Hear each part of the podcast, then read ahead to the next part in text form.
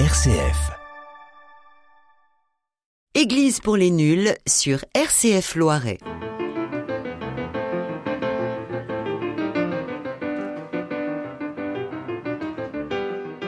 Église pour les nuls, bonjour. Après la trêve de Noël, nous reprenons nos enregistrements.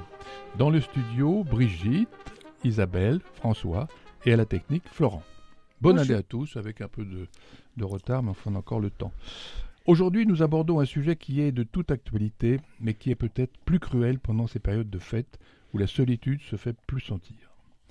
Quand on lit dans Luc 6, 20, 21 Heureux les pauvres, cela pose question. En effet, la lutte contre la pauvreté est une des priorités de notre société, et la pauvreté n'est pas vraiment ce que l'on recherche. Mais au fait, dans ces campagnes contre la pauvreté s'occupe-t-on des pauvres qui ont un nom, un visage, et que l'on rencontre dans la rue, ou de la pauvreté qui est un concept et qui a l'avantage de préserver notre espace de confort La pauvreté, c'est loin, et des associations s'en occupent. Je donne et c'est tout. Le pauvre, c'est plus engageant, il est proche de chez moi.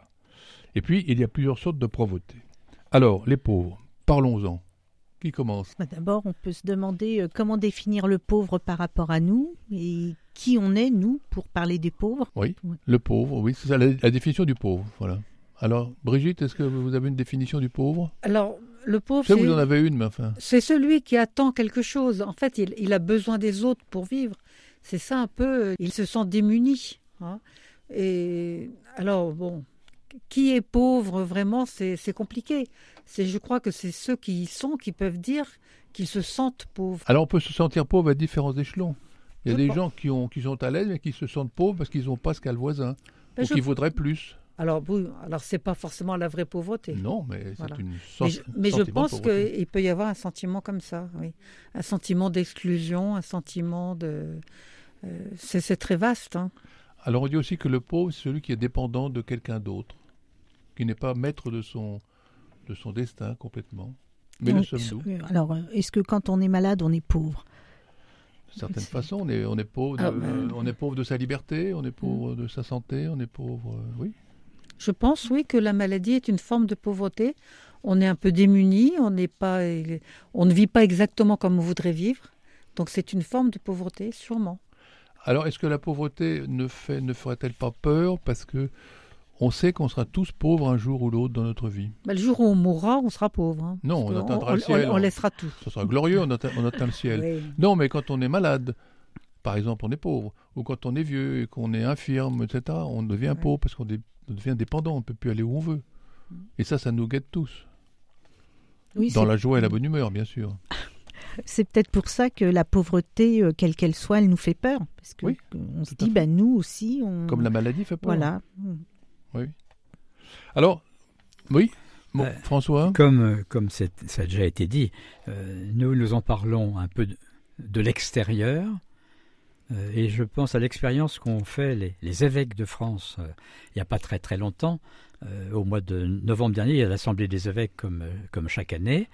Et cette année, les évêques y étaient avec un, un ou deux baptisés de, de leur diocèse. Il y a eu des contacts avec d'autres que les évêques. Et pour une journée, ils avaient invité 40 personnes pauvres Oui. qui, qui venaient. Et la, la consigne qui se sont données aussi bien à 40 dans une assemblée où ils sont 3 ou 400, parce qu'il y a- il y a 100, 120 évêques, et puis il y avait leurs invités. Donc les pauvres en question étaient une, une minorité. Et la, consigne qui, était venue de, qui allait de soi, c'était de dire on va les écouter, parce qu'on ne sait pas très bien ce, que c'est. Et l'un des participants à, à la rencontre a, a eu cette phrase, un des pauvres, les gens, ils sont trop intelligents pour entendre ce que nous vivons. La voix de ceux qui sont pauvres, quand soi-même on n'est pas pauvre, on ne l'entend pas et puis on est, on est très mal placé pour en parler. Alors je ne veux pas saboter le, contenu de l'émission. Euh, nous sommes tous persuadés que nous sommes assez mal placés pour en parler, même si nous ne sommes pas des privilégiés de, de la richesse. Mais malgré tout, euh, cela ne nous réduit pas au silence parce que euh, c'est dire quelque chose de, de toute l'humanité, qui est valable Oui, pour toute l'humanité. Et dans cette humanité, il y a, il y a des pauvres, et, et comme même Jésus l'a dit, des pauvres, vous en aurez toujours parmi vous. C'est-à-dire un espèce de, de, de constat, ne vous dites pas que vous allez vous débarrasser de, de la pauvreté, euh, il y a toujours diverses formes de pauvreté. Donc, autrement dit, ça fait partie de la vie en société. Même si on doit lutter contre, même si on veut euh, éviter, même si on veut compenser pour que les gens soient moins pauvres et une vie meilleure. Et je crois qu'en fait, en France, on a quand même une politique sociale qui essaye de faire en sorte que les, les plus pauvres aient quand même quelque chose pour vivre, même si c'est peut-être pas encore suffisant. Mais euh, il y a quand même une prise de conscience qui est réelle et Oui. qui est quand même assez euh, effective. La France est un des pays au monde qui redistribue le plus d'argent en matière sociale. Contrairement à ce que les Français peuvent penser, mais c'est un pays où on redistribue beaucoup. Et il n'y a qu'à voir quand même, les... on peut se faire soigner gratuitement en France. hein. On a les vaccins gratis. hein. Oui, Mais je considère qu'il y a toujours euh, une pauvreté dans la pauvreté. C'est-à-dire, on, on évoque, euh, par exemple, le fait qu'on redistribue des, des choses. Et, mais euh, il, me semble, il me semble bien que, par exemple, si vous donnez des, des légumes à des pauvres, vous avez malheureusement des gens dont la pauvreté consiste à, à ne pas savoir faire la cuisine. Euh, Une pauvreté de, de cuisine ou de tradition familiale euh, qui vient gripper les, les- les efforts de, de partage. De même que, euh, c'est sûr, pour la, au point de vue mé- médical, on est aidé, assisté. Et puis, il y en a quand même qui, que leur situation fait qu'ils passent à, à travers les, les, les mailles de, de ce filet qui est fait pour, pour les aider. Il y a, Il y a- des pauvretés culturelles. Ouais. Il y a- et il y a un sentiment terrible, c'est qu'il y a pauvreté qui se mêle à la honte. Souvent, Mhm. des pauvres, on, on en trouve dans les campagnes, c'est-à-dire des pauvres qui n'osent pas aller demander parce qu'ils ont honte. Et je crois que ce sont quelquefois ça les vrais pauvres. Ben oui, parce qu'il y a une pauvreté euh, euh, spirituelle en plus. Et puis il y a ceux aussi qui sont pauvres. D'abord, la, la pauvreté numéro un, comme disait le pape euh, Jean-Paul II, c'est de, de ne pas connaître Jésus. C'est quand même une pauvreté incroyable, non? Je vous vois, je vous vois méditatif là.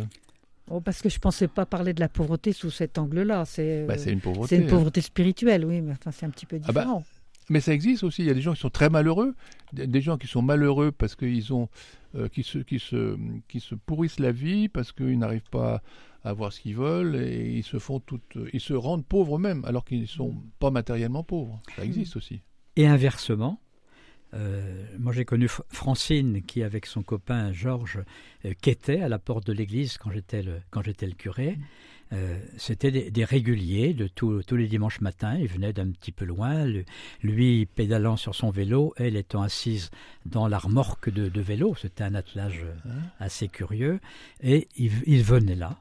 Bon, pas dans les membres de la communauté, dans les paroissiens habituels, il y en a qui leur adressaient la parole, il y en a qui passaient sans les voir, évidemment, c'est normal, euh, enfin c'est habituel.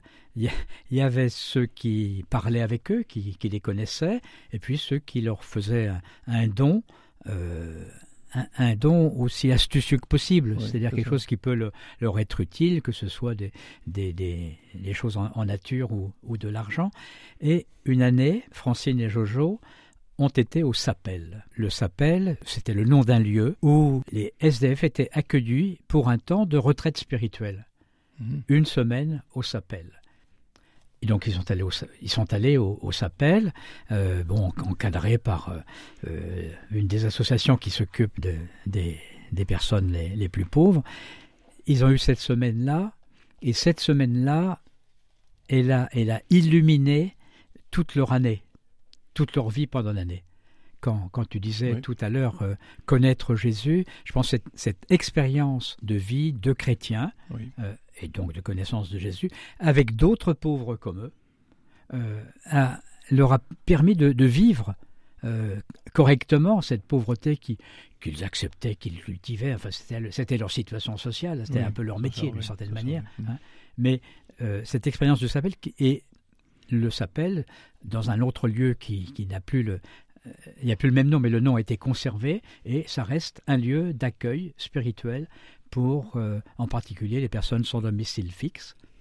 Et cette, cette petite euh, injection de, de, vie communautaire et de vie chrétienne, à, à- à petite dose, hein, les, aide à vivre tout le temps. Les, les relations avec les autres, j'ai une belle histoire d'un pauvre qui quittait une église et euh, on lui donnait de la monnaie, etc. Des enfants donnaient de la monnaie, etc. Et un jour, c'est lui qui a donné des bonbons aux enfants. Et ça, ça l'a restauré, ça, dans sa dignité Ouais, d'homme. ouais. Alors, je repense à ce que disait François, mais en définitive, au SAPEL, ce sont des personnes qui ont vécu vraiment dans leur dimension humaine, qui étaient reconnues comme telles. Et ça, je pense que c'est effectivement quelque chose qui doit leur manquer au quotidien où ils doivent se sentir en infériorité, enfin j'imagine, et, que peut-être c'est très difficile à vivre, et qu'au moment de faire cette, euh, ce temps spirituel, ils avaient pu vivre vraiment toute leur personnalité, enfin avec toute leur personnalité tels qu'ils étaient, même avec leurs limites, euh, etc. Oui, puis le pauvre matériel est souvent ramené au premier, au premier niveau de la pyramide, c'est-à-dire sa, sa, sa subsistance, sa survie. Mmh, mmh. Et il n'y a peut-être pas le temps de penser à autre chose. Oui, par rapport aux pauvres, c'est aussi le regard que l'on pose sur les autres. Et peut-être que quand on voit, là, on parle souvent de gens qui mendient, on a un, regard de compassion et on le regarde peut-être pas comme un être humain égal de nous-mêmes. Nous aussi, on, est, on, l'appauvrit dans sa dignité. C'est parce qu'une personne, elle existe dans le regard de l'autre. Mm. Donc peut-être que dans ce lieu de, de retraite, euh, ces personnes-là se, considéraient euh, vraiment comme des humains, avaient un échange d'égal à égal. Voilà. Ils étaient restaurés dans, restaurés dans, leur, dans, une humanité, humaine. Oui. Mmh. Alors, c'est vrai aussi qu'il y a beaucoup d'associations qui, je dirais, qui travaillent pour les pauvres, ou même souvent il y en a qui même qui disent avec les pauvres, même si c'est pas forcément, ça c'est pas forcément facile. Et en même temps, moi j'ai pris conscience parce que on fait partie des associations, bien sûr, enfin, je dirais, on participe, mais en même temps, rencontrer des pauvres de personne à personne, c'est encore autre chose. Parce qu'il n'y a pas cet écran de, l'association qui, qui, est un petit peu. Je ne dis pas que ça dépersonnalise, mais au moins c'est un petit peu plus lointain. Et je me suis aperçu que, par exemple, la personne que je croisais euh, devant l'église, comme euh, disait François, ben, je ne connaissais pas son prénom. Et un jour, j'ai osé lui demander. Et maintenant, quand je la vois, ben, je lui dis bonjour par son prénom. Et puis, je lui demande des nouvelles, etc. Ben, bon, une espèce de relation qui dure pas très longtemps, hein. mais n'empêche, je pense qu'elle que elle existe en tant que personne nominativement appelée. Alors je vous propose de maintenant de faire une petite virgule musicale et d'entendre la chanson de l'Auvergnat de Brassens qui parle d'un pauvre et de la façon dont on peut aider un pauvre simplement.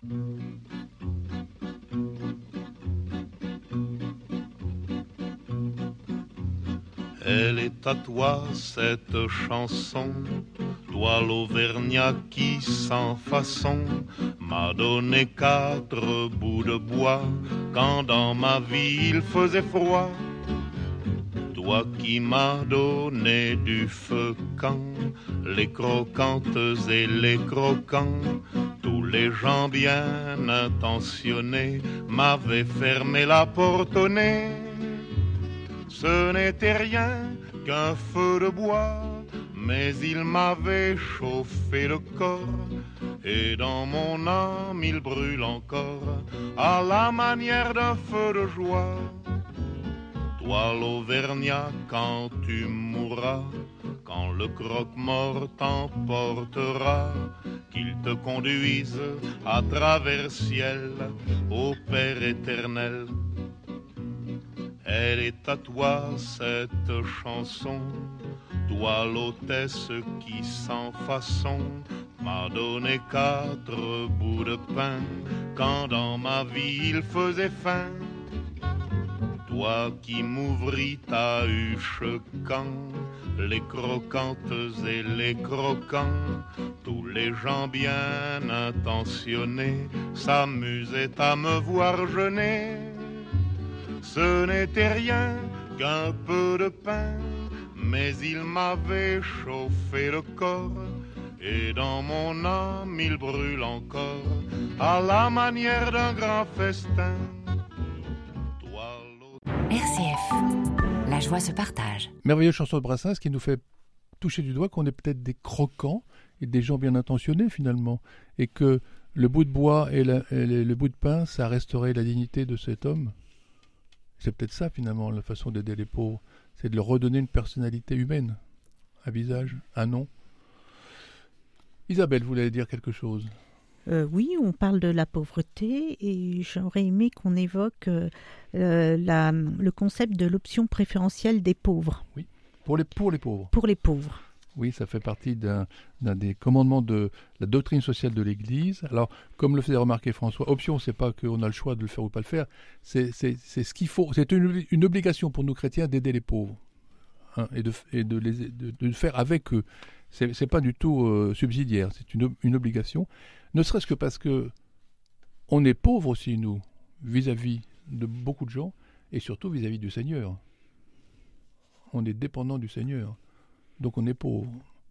Et il faut se comporter vis-à-vis des pauvres que le Seigneur se comporte vis-à-vis de nous, c'est-à-dire que le Seigneur nous aide en nous laissant totale liberté. Or, quelquefois, on voit que des associations ou des gens bien intentionnés mettent la main sur les pauvres et pêchent par manque de chasteté, c'est-à-dire qu'ils vont diriger les pauvres dans l'utilisation de ce qu'ils vont faire de l'offrande, du don. Il faut faire avec eux et non pas à leur place. Oui, puis normalement, quand on donne un don, euh, on ne regarde pas où ça va. On bah donne et puis euh, les organismes qui s'en chargent leur distribuent. Alors peut-être qu'il faut se poser la question de savoir comment, comment, euh, quel est le pauvre que je dois aider? Bon, on ne doit pas faire son marché sur les pauvres. Je pense que, comme il y a toutes sortes de pauvres, que ce soit matériel ou même spirituel, est-ce qu'on n'est pas là à, faire avec euh, la personne qui se présente? Comme euh, Brigitte disait, euh, il y avait une personne à la sortie de l'église, elle l'a pas choisi, il était là. Mm. On fait Et puis après, il y a les circonstances qui nous amènent à choisir telle ou telle association parce qu'on a une sensibilité particulière pour telle ou telle action je dirais, il y a une tellement grande diversité. De toute façon, on ne peut pas donner à toutes les associations, donc on est bien obligé de faire des choix. Après, c'est un peu une question de discernement, de voir euh, où ça peut être le plus efficace et puis le, ce qui nous paraît le plus crédible à ce moment-là. Là, vous parlez d'association. Est-ce que c'est pas, c'est une façon plus tranquille de donner parce que l'association s'occupe de pauvres qui sont loin. Moi, quand je donne pour les petits pauvres du Vietnam, ils sont loin de chez moi.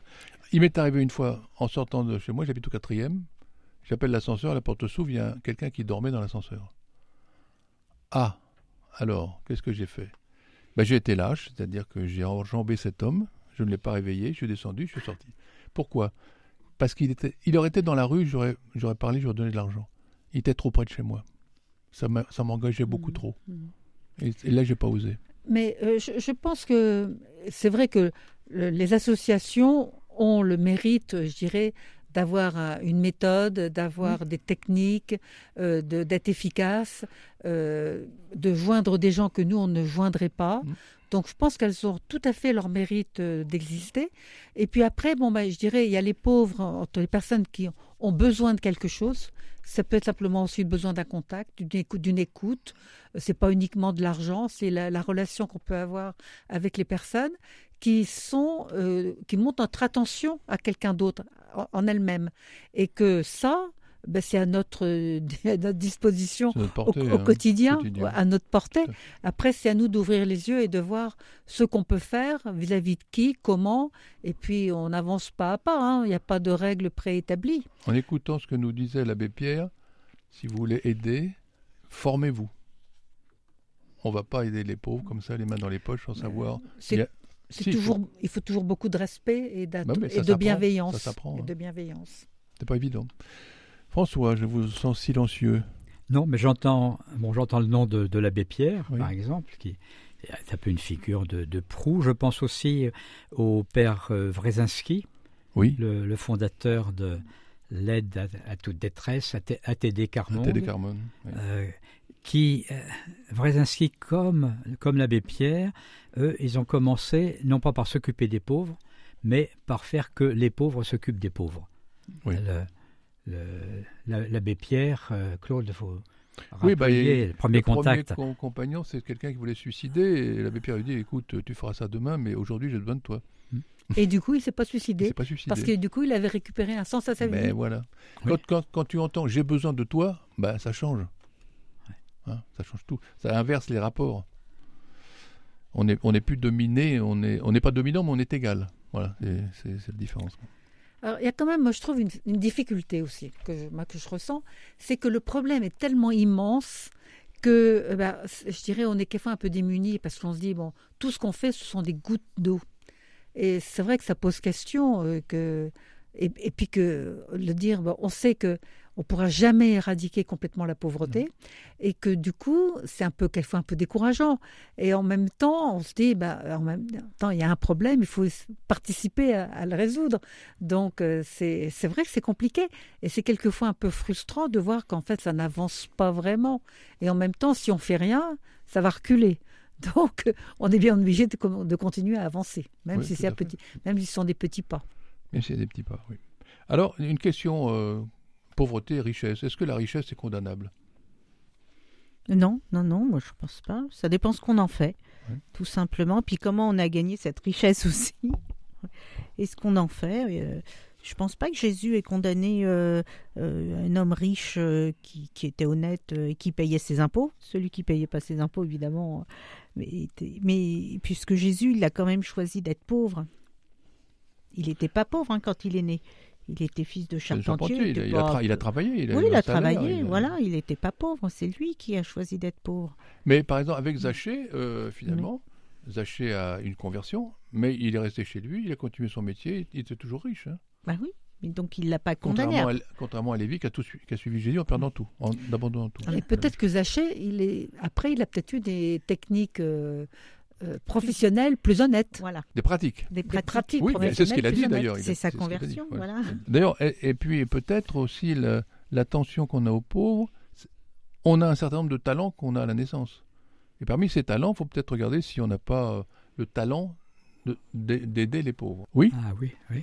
François, oui. Non, moi je n'ai rien à dire de spécial, je signalais que nous arrivons. Et il me faisait, il faisait de la déjà, ça veut fin- dire qu'on était trop de la fin de l'émission. Alors, oui, parce que peut-être qu'à la fin, quand on se présentera devant Jésus, il va nous dire euh, Bon, euh, est-ce que tu as aimé? C'est ça la grande question, non? Est-ce que tu as aimé suffisamment pour aimer les pauvres et les aider? Est-ce que tu as mis de l'amour dans ta vie? Et puis il y a quand même la grande phrase de Jésus qui dit Ce que tu as fait au plus petit d'entre les miens, c'est à moi que tu l'as fait. C'est-à-dire voir Jésus dans chacun des pauvres. hein. Oui, c'est ça. Pour ça, il faut contempler le. Je connaissais quelqu'un à l'Emmanuel qui me disait J'ai mis très longtemps avant de pouvoir contempler le Christ sur la croix. C'était trop, c'était insupportable. Et quand j'ai pu, j'ai pu aussi m'occuper des gens blessés, des handicapés, etc. Parce qu'avant, je pouvais pas. Voilà. Alors, est-ce que moi, je vous propose pour terminer, on est presque à, à la fin de l'émission. J'aime bien cette euh, parole de saint Paul.